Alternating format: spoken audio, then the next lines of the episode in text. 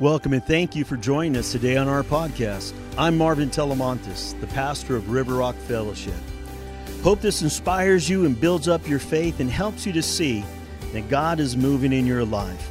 Enjoy the message. The content of a great sermon, the content of theology, the content of the gospel can be found on YouTube. It can be found anywhere out there. And as a result, some people say, I can get the content of the gospel at home or wherever I'm at, as long as I got Wi-Fi, as long as I'm connected. But there's a problem with that. They got all the content, but the Bible says, do not forsake the assembly of the saints. And why is that? Because relationship happens only in person. And if we're not there for one another, if we're not connecting with one another, if we're not praying for one another, if we're not touching one another, then all of a sudden something's missing. It comes up short. It might as well just be AI, artificial intelligence. Might as well be robots. But we're made up as a trichotomy, not a dichotomy. We're body, soul, and spirit. So church, do you see the importance of coming to church? And I'm talking the ones who are here, right? But how important it is for the church to reach out to one another. Well, we're in week 3 of a series called Collide, and clearly since the beginning of the garden, we saw two worlds colliding with each other. One world that says we value lying, cheating, selfishness, lust, violence, murder, hatred, greed, and etc. And another world that says the kingdom of God that values honor, integrity, honesty, purity, humbleness, serving others, love, selflessness, and truth. Truth is in short supply in our world today. The Word of God gives us all the truth we need to live a full life in Christ. We should keep these truths and consider them wisdom and consider instruction and the insight for our lives. No matter what we do, we cannot lose truth. And that's going to be what we're going to talk about today. But before we do, it's time that one time a month where we gather together and celebrate communion together. So if you have it, would you pull that out? And I'm going to read to us. No, I'm not looking at my text messages. Grabbing my Bible. Luke chapter 22, verse 7. And it reads, Now the festival of unleavened bread arrived when the Passover lamb is sacrificed. And Jesus sent Peter and John ahead and said, Go and prepare the Passover meal so we can eat it together. Where do you want us to prepare it? They asked him. And he replied, As soon as you enter Jerusalem, a man carrying a jar or pitcher of water will meet you. Follow him at the house he enters and say to the owner, The teacher asks, Where is the guest room where I can eat the Passover meal with my disciples? He will take you upstairs to a large room that is already set up. That is where you should prepare our meal. They went off to the city and found everything just as Jesus had said. And they prepared the Passover meal there. When the time came, Jesus and the apostles sat down together at the table. And Jesus said, I have been very eager to eat this Passover meal with you before my suffering begins. For I tell you that I won't eat this meal again until its meaning is fulfilled in the kingdom of God. Then he took a cup of wine and gave thanks to God for it. Then he said, Take this and share it among yourselves, for I will not drink wine again till the kingdom of God has come. He took some bread, gave thanks to God for it. Then he broke it in pieces and gave it to the disciples, saying, This is my body, which is given for you. Do this in remembrance of me. After the supper, he took another cup of wine and said, "This cup is the new covenant between God and his people." That's you, that's me, that's the disciples. "An agreement confirmed with my blood, which is poured out as a sacrifice." Wow, for you. It was the last meal that Jesus would have with his disciples before he would go and he'd be illegally prosecuted, falsely accused of things he never did, things he never said. People who were paid to lie about him. And yet he never said a word. He never defended himself, because he knew what his mission was: to die a sinner's death for me, for you. Will you bow your heads? Will you close your eyes? Would you just take a minute between you and the Lord? And if there's something that's not right, would you say, "Lord, forgive me"? Would you just spend time? Take inventory of the promises you've made to God. How are you doing with them? How about the promises of God? Are you still holding on to them?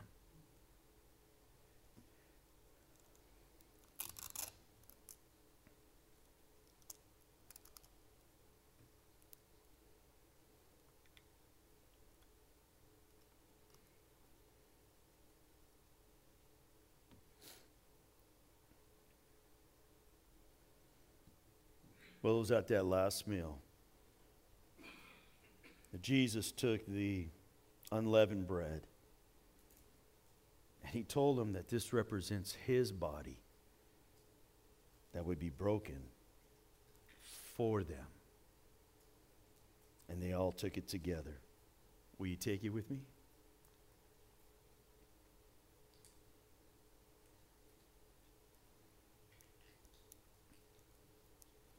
At the end of the meal, Jesus took another cup, the fruit of the vine, and he said, "This represents my blood that would be shed." I mean, the 12 disciples really had no idea what he was talking about. What do you mean, your blood that's going to be shed? But these were covenant words. Just like God had made covenant with Abraham, now God was making covenant with us. And they took it together. Will you take it with me?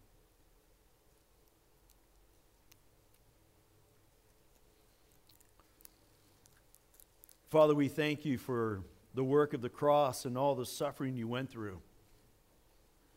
But Lord, you also came that there might be joy and happiness and love and grace and mercy. I pray this over your people. Bring peace to their heart.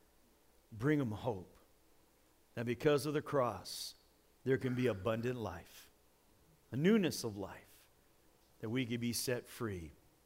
For whom the Son sets free is free indeed. In Jesus' name, amen. Well, if you have your bulletin, a couple things I want to make note of real quick. If you, as you open up, Thursday is our National Day of Prayer here in the States, and want to make you aware of that. And as it reads here, at New Hope Community Church at 6:30, Pastor Frank Knowlton there at 3:30 South Fairmont, there will be a time of gathering for prayer. Just want to make you aware of that.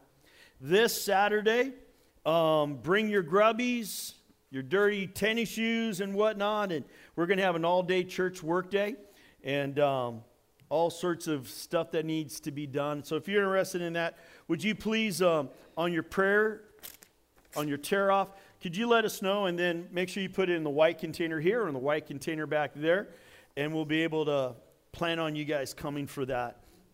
And last one I want to make you aware of is Friday on May 14th, we'll be able to go and do the Salvation Army and be serving again. I think we'll be doing about 200, 250 meals again for those who are in need. And so if you're available for that, again, can you fill out the tear-off? Let us know so we can make sure we have a head count of how many people are going to be there to make that happen. We're excited about that. Well, let's get ready for the word, and let's watch this quick little clip as we get ready to get started on the sermon.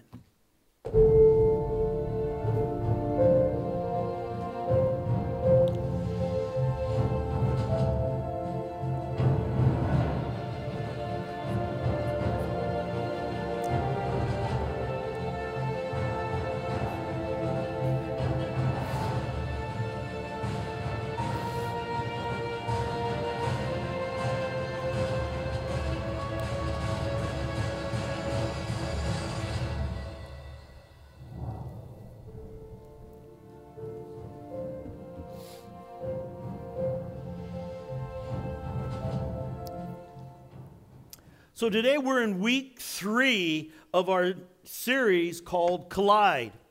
Now we've talked about it. There are 2 different kingdoms who are always in opposite ends of each other, and yet when they meet each other, there's always going to be a collision. You saw that with Cain and Abel. One was selfish and wanted everything to be about him and him alone. Cain and Abel, right? And all of a sudden, boy, was there a collision, resulted in the murder, the first recorded murder of humanity. And so in week 1, we laid the foundation for standing firm on the Word of God. And last week, we talked about the first thing God desires out of our lives is we initially need to learn how to stand firm in our faith amidst all of this conflicting, colliding worlds. And then God says, we must be renewed and transformed. In the Greek, the word is metamorpho. Transformed. Have you ever seen a caterpillar and look at a butterfly and says, how does that work? That's a metamorpho. It's a transformation from something prickly and ugly to something magnificent and beautiful. And today we're going to take another step further, because after God begins to transform us, especially within our minds and our body, soul, and spirit, we have to choose to pursue the source of truth so that we can ultimately live out truth. The Word, the Bible, the truth of God. It is so powerful and so effective. Let me share a little story with you. One day, a shoemaker in Meshed, in a very religious area, Muslim, in northeastern Iran. He brought home from his lunch, bought some cheese for his lunch, and there were the butcher who had the meat and the cheese. He literally had a big Bible and would rip out pages of the Bible and take the cheese and wrap it in the pages of the Bible and then sell it to the customer. So this individual bought the cheese, went home, was having his little lunch, and then while he was chewing on the cheese, he grabbed the paper. And he started reading. And as he was reading, he started reading this story about this vineyard and how he hired some people who worked 12 hours and somebody only worked 1 hour. And they got all paid the same. And then he didn't have any more paper. So he didn't know how it ended. So he decided to go back. He bought some more cheese. He says, can you wrap it up in that same kind of paper?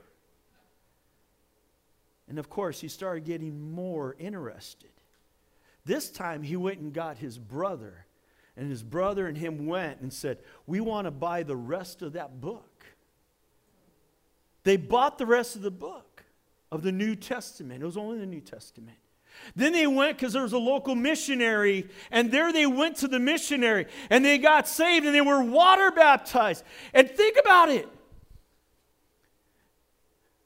How did they get saved? It was the power of the truth of God's Word. It stirred something inside of them. I'm not just some pastor saying the Word of God is powerful and effective. I'm telling you, that's all they had. It was being used as packaging wrap? Something you would throw away? And these men read it and knew something was true and magnificent about it. And they got saved.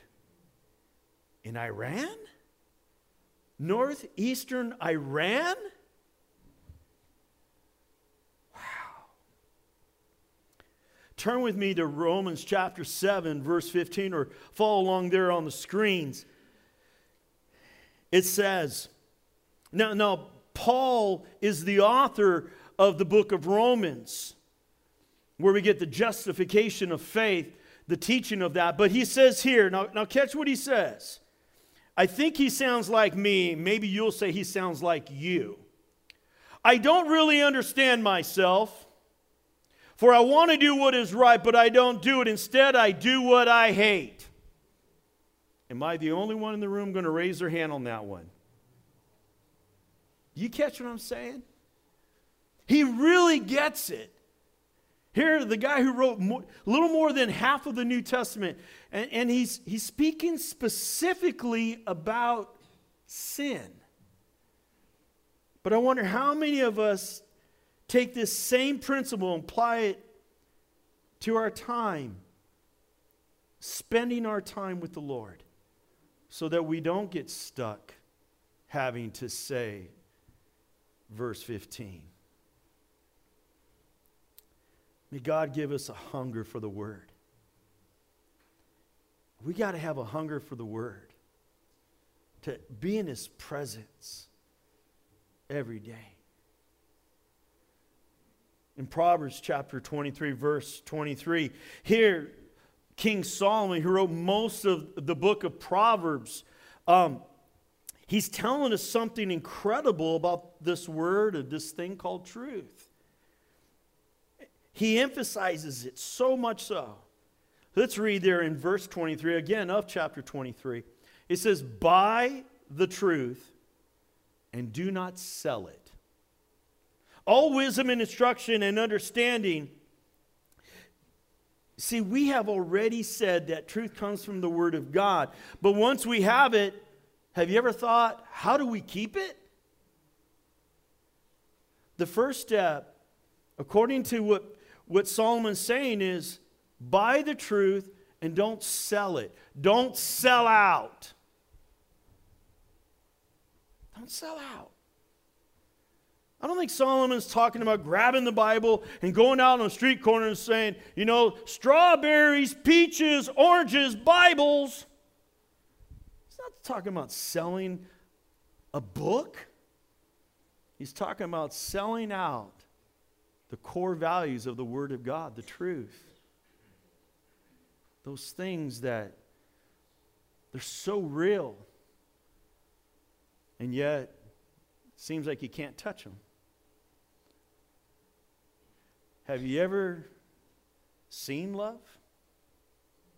Can you touch it? You want to tell me it's not real? Isn't that interesting? But it's real. It's truth. You see, it's one thing to receive the Word of God. It's another thing to actually keep it and make the Word of God a priority in your life. 24 hours a day, 7 days a week, 365. Now think about that story of some guy named Peter, the Rock, right? I like to call him Rocky. Now there he is out in the middle of a storm with all the guys. Jesus has decided to, stay back, take care of business with everybody else. And they're about three and a half miles out. And Jesus is on the water and he's just walking like it's concrete. And they look over and they say, there's a ghost. I don't know about you, but in the middle of the night, I think I would yell out, that's a ghost too, because that doesn't make sense. How many people do you see walking on water? Have you ever tried to run as fast as you can into the swimming pool and see how many steps you can take? We don't walk on water unless you're Jesus. Peter raises his hand and says, Jesus, can I play? I want to do it too. The other 11, we forget about them. They didn't do anything. They were just spectators. And he says, come out. And as the wind was blowing, as the waves were going, there's Peter, and he's got his eyes right on Jesus. And he's doing great, and he's walking. Woo, the water feels good. And he's walking. And then all of a sudden, he heard that. And then a big wave came up. And before you know it, he started looking this way. Then he started looking that way. You all know the story. What happens next? Blah, blah, blah, blah, blah, blah, blah. And then he does like I would do. Screams like a girl. And Jesus rescues him, grabs him, gets him to the boat. And what did Jesus say? Ye of little faith, why did you doubt? Why'd you doubt? You see, that's what happens with truth. Somehow you find Jesus, you find truth, you're saved, you're filled with the Holy Ghost, you're doing great, and then all of a sudden, you look at the problems of life over here, and you look at the problems of relationships over here, and you got no money over there, and you got nothing going right at the job, and everywhere you keep looking, and you're wondering why you're going down. Child of God, what did you doubt? Why'd you doubt? You were doing good. The storm proves how great God is because you're still walking in the midst of a tempest. Unfortunately, too many Christians are like Peter. We take our eyes off the Lord. It's easy to sell ourselves short by selling what we hold onto as truth, and we sell it. Even though the Holy Scriptures tell us, hold on to it. Get truth and hold on to it. But we get stressed out. Before we know it, we're doing something to try to help with the stress. Give me something. Let me take some pills. Let me take this. Let me do this. Let me do...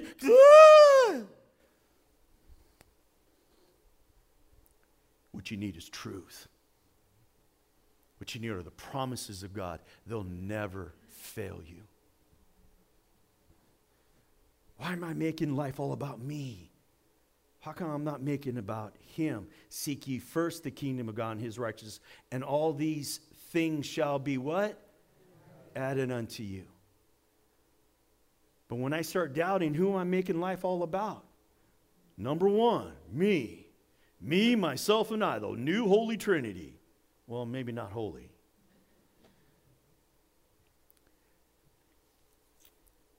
Is the direction of the world gaining an advantage because we assume that it will offer a satisfaction that we can see and feel, even if it's temporary, because we're so desperate in the moment? Jesus had an external dialogue with this woman in Samaria and about this struggle in life when things aren't going the way you know you want things to go. So if you turn with me to John chapter 4, verse 7 through 15, and I really wanted to put the whole thing in there, but it's like the whole chapter, and it was just too much to cover. So I'll make reference to it after we get through with verse 15. Well, let's start at verse 7. It says, soon a Samaritan woman. We got to stop right there. Samaritan. That would mean she's a half-breed. She's not fully Jewish. She's half Gentile, she's half Jewish. So the full Jew people are like, yeah. They don't like you. Right? You think racism is new? It's been around a long time, folks. Soon a Samaritan woman came to draw water, and Jesus said to her, please give me a drink. He was alone. That's incredibly important. Why? Because one, he's a full Jew and she's a Samaritan. They don't really interact socially. Number two, she's a woman and he's like a man of God. And he shouldn't be talking to a woman. Right? But watch what Jesus does. He was alone at that time because the disciples had gone into the village to buy some food. They went to Del Taco. Verse 9, the woman was surprised, for Jews refused to have anything to do with Samaritans. Interesting. She said to Jesus, you are a Jew. Can you just imagine? Wait a minute. You're a Jew. Exactly. And I'm a Samaritan woman. Why are you asking me for a drink? What part of this are you not getting? I'm a Samaritan, you're a Jew. You stay on that side, I stay on this side. Otherwise, we collide. Oh, by the way, I'm a woman and you're a man. We don't mix. Why are you talking to me? Verse 10, Jesus replied, if you only knew the gift God has for you. Woo! Talk about switching the narrative of the conversation. And who you are speaking to, you would ask me. And I would give you living water. But sir, she's just a little snooty. It's really interesting. But sir, you don't have a rope or a bucket. She said, and this well is very deep. Where would you get this living water? Do you see the little sarcasm in this? And besides, do you think you're greater than our... Check that out. Then what was the next word? Our? Wait a minute. She's saying I'm a Samaritan and you're a Jew. Wait a minute. How come you're using our? Isn't that interesting? Our ancestor Jacob, who gave us this well, how can you offer better water than he and his sons and his animals enjoyed? Jesus replied, anyone who drinks this water will soon become thirsty again. But those who drink the water I give will never be thirsty again. It becomes a fresh bubbling spring within them, giving them eternal life. Please, sir, the woman said, give me this water. Now you got to understand something. In the previous verses before 7, about verse 4, it says this, that it was about noontime that the Samaritan woman was coming to the well to get her water. Why is that significant? Because to our culture, we don't care. You want water, you go to the kitchen sink and you get your water. But in this culture, every woman would go with their children. They would go gather water early in the morning while it's still cool. And because it was very labor intensive. And then they would make their way back to the village. In this case, she came when nobody would be present at Jacob's well. Why? She was avoiding everybody there in the village. Why is she avoiding them? She's avoiding them because of this. Jesus later asked the question about her husband. She says, I have no husband. He says, you have spoken truthfully. Because you have had 5, and the man you're with now is number 6, and he's not even your husband. And she goes, I presume that you're a prophet. Good call. Why? Because she is socially unacceptable. Why? Because she's a Samaritan. Why? Because she's a woman, and she's coming at this time of day. And yet, all of a sudden, something happens next. He speaks to her about her personal life, truth. And it's so ministered to her. The scriptures say that she turned and ran home into the village and told everybody. You mean the same people she was avoiding? She's going up to all these women and saying, let me tell you, there's this guy, his name's Jesus, he's over here. He told me about everything about my life. All my 5 men, and how. We don't know if she was a widow. We don't know if she just divorced them. We don't know. But she is so moved by the encounter. She's telling everybody, look what happened to me. You got to come. He's offering this water, and we'll never have to do this water thing ever again. Just come. See, when you encounter truth, you can't be quiet. You got to go tell somebody. When you get something good, you want to go share it. What's happened to the body of Christ? We've got something good. How come we're not sharing it? How come we're not like the woman? Clearly, she's living in sin. And she got the gig. Nobody had to tell her. Go tell somebody. Tell some family member, tell some friend, tell somebody about Jesus. Wow. Jesus offered this woman the true source of life, one that would truly satisfy her completely. So before this interaction, she was in the middle of these two worlds. The world of the Samaritan, the world of a sinner who seemed judged by anybody and everyone. Do you know when you're really a Christian, you're not a judge? You just don't judge people. Why? Because you operate with grace and mercy like God. I don't know if you know, but we use invisible ink on the front, on the doors there, and it says, no perfect people allowed. So if you think you're a Christian and you're all that and you got it all together, you can leave now because you're perfect and we're not. God will clean me up. He'll clean you up too. But we don't need to be judging one another. We need to be loving one another.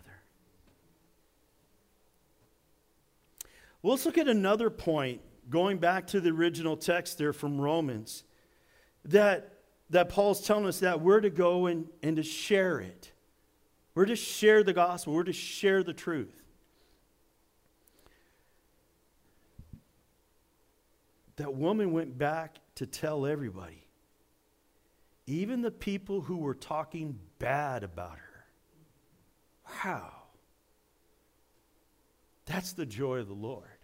Do you know God gave you that same assignment as me? Let's go to Matthew chapter 28, starting at verse 18. And it says, Jesus came and told his disciples. Are you a disciple? All right, then he's talking to me, he's talking to you. I have been given all authority in heaven and on earth. What does that mean? I died on the cross, I'm alive again, and now I got the keys of both heaven and hell. Therefore, go and make disciples of all nations. Whoa. Baptizing them in the name of the Father, the Son, and the Holy Spirit. Teach these new disciples to obey all the commands I have given you. And be sure of this, I'm with you always, even to the end of the age. This passage is often called the Great Commission. And Jesus commands his disciples to go and spread the word of God. If these 11 plus the new one, which would have made 12 because obviously Judas hung himself, if they didn't obey this great commission, you and I wouldn't be sitting here today.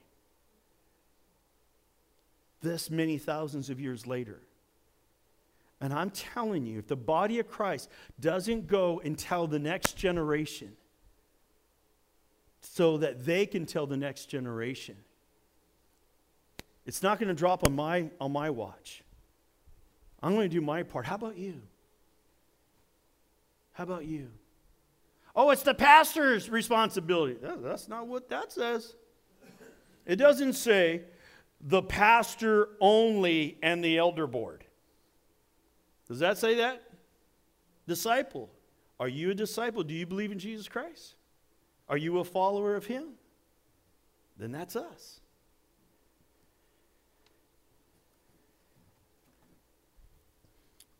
And sharing Christ with others, it strengthens your own faith, as well as in many ways will affect so many other people who you might not even know. They might actually be strangers to you. Or your story might impact somebody's story, which would impact a stranger you would never, ever meet. You know, sharing the truth of those that God divinely, I call them DAs, divine appointments, where you begin to share the gospel. You begin to share the truth with people. You have no idea who ministering to this one person, how it might minister to that person, who might minister to that person. And yet, it might take an eternity to hear all the stories and all the connections of how God used you to make that happen. Guys, if praying for lost souls and sharing the gospel doesn't impact you, you need to ask why. Because I know what happened when I met the Lord. I know what happened on the inside of me. I was scared, confused, didn't know which way to go. I just talked to my brother this last week, and I was ministering to him on the phone. And he says, Marv, he says, you know, I'm so glad you found the Lord. He says, in my mind, there was no doubt in my mind, you were headed for trouble. It was just the nature of who you were. You could have got caught up with the wrong people. Before you long, you would have been exposed to this, you would have been exposed to that, but it was because of Christ. You're not in jail. And I'm looking at him and I go, come on, big brother, don't be like that. And then I realized it was the Lord showing me that, like with so many of my cousins, that would have been my story. My teenage years, it was like we had two twin beds, one for my brother, one for me. My brother moved out. He's 7 years older than I.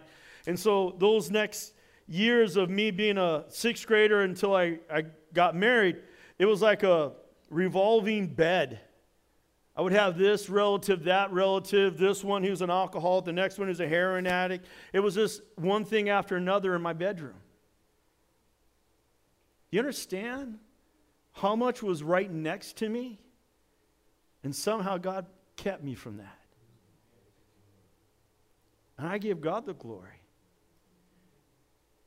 We need to share the gospel and the truth with people. Sharing the gospel, the truth, is not just a job. It's a privilege. We're called to give the gospel away, to share the gospel freely. And what a joy it is to share with others what God has done in your life. Each of us has a story. You have a personal story that comes from three parts. This is me before Christ. This is me when I encountered Christ. And this is me now that I am in Christ. That's your story. You know what's great about it? Nobody can give you apologetic questions. They can't challenge your story. Why? Because that was you before you met Christ. They can't say, no, that's not true. Let's talk about eschatology. Like, no. That's how I was.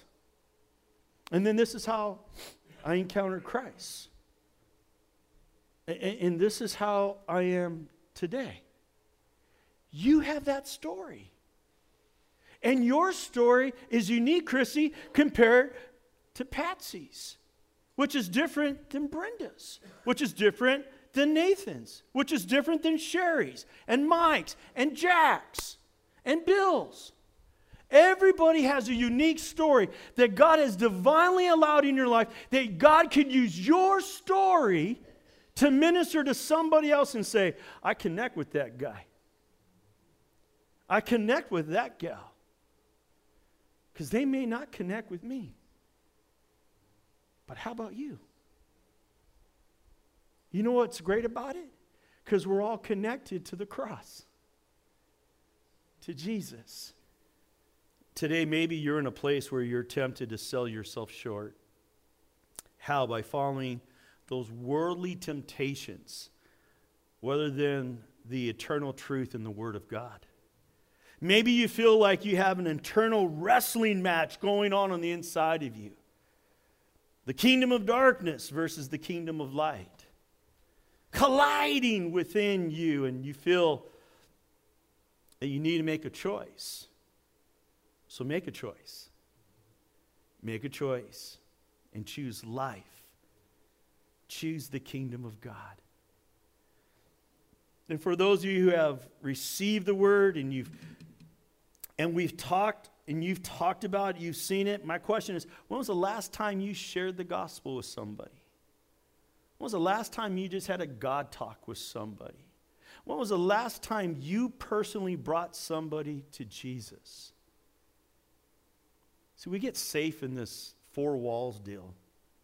And we can talk to anybody about Christ as long as they're in this building or from this building. But how about talking to somebody outside this building? I talked to this player on my team.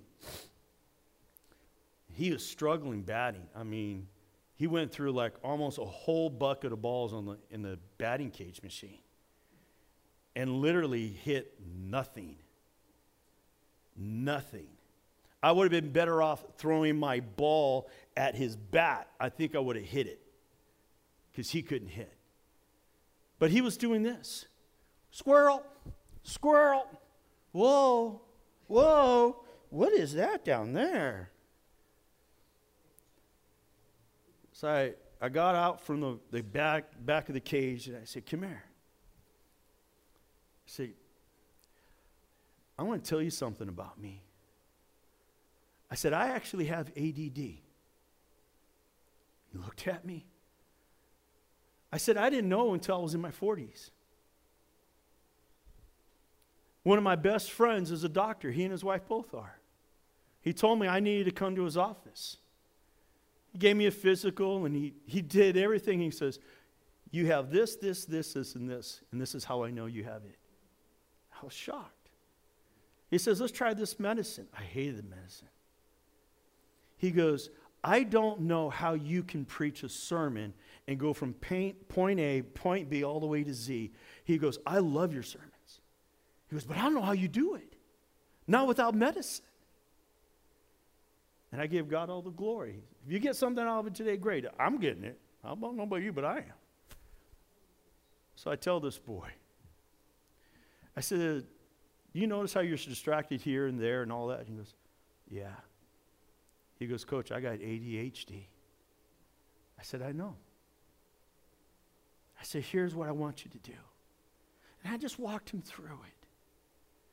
Got him back in the box. And he hit that ball, one right after the other. And then he went, squirrel. And I said, hey, hey, hey. Focus on this, right here, focus on this rock. And he did, and he started hitting it again. I can't wait till his next game this week, see what happens. You see, I was sharing something truthful about me, and it blessed him. The next day, Mama came. I was getting my gear out of my truck. She came. And then I just started sharing a little bit about my faith, and that I was a pastor. And she was weeping and saying, thank you for sharing what you shared to my son. Because you have no idea. Do you see how your story can help somebody else? I don't want to have ADD. I don't tell anybody I have ADD. But my story helped a little boy. And you have a story that you may not like. But your story could be used to help somebody else. And you know what it means if they're just like you. Use your story. People are hurting. They need your hope. It says in Acts 20, verse 35, you should remember the words of the Lord Jesus. It is more blessed to give than to receive. Give your story out, folks. Will you pray with me? Father, we love you. We thank you for your goodness and your grace. Oh, Father, we need you. We all have a story. We all have things that we're not proud of and we hurt over, things that were done to us. But because of you, you can set us free from the bondage and the chains. You can use us, even in our brokenness, to be able to bless somebody else. That there could be victory. You could set the captive free. If you're here today and you're going, Jesus, I've received you. You're my king. But I haven't been sharing the gospel. I haven't been sharing my story. I haven't been giving you praise and glory for the victory, like over my ADD. I got to tell somebody. Give you the praise. Give you the glory. So, Father, would you reach out to somebody here? If somebody feels that conviction that they've been hiding their story, they haven't been sharing the gospel, and you need to change that. If that's you, would you raise your hand? Would you look up and say, I want to share my story. I want to change. Praise God. Praise God. Use me, God. Use me, God. Use me.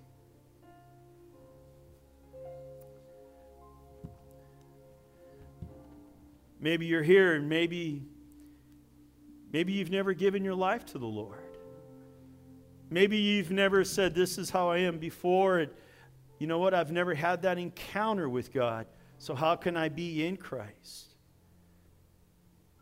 If you want to ask Jesus Christ to become your Lord and your Savior today, that He would write your name in the Lamb's Book of Life, that you would have everlasting life in heaven with God,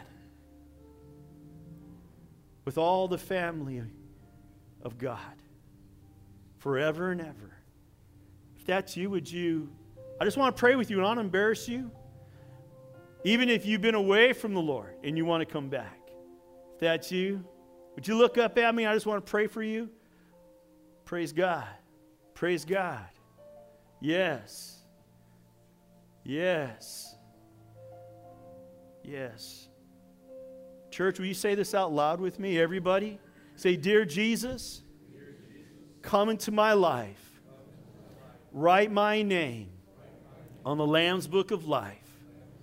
Make me a Christian. Be the Lord of my life. Be the Savior of my soul. Thank you, Jesus, for dying for my sins and raising from the dead. I love you, Lord. I receive you in Jesus' holy name. And Lord, I pray a blessing on your people. I pray, Father, you would just fill them with your passion, with your Holy Spirit. You would guide them each and every step. May we grow more and more in passion. In Jesus' holy name, amen and amen. Well, we hope this message helps you to take your next step closer to Jesus. Here's a great question to ask yourself right now. How will I be different because of what I just heard today? Well, for more info about us, go to rrf.church or find us on Facebook. I'm Pastor Marvin, thanking you for taking the time to join us.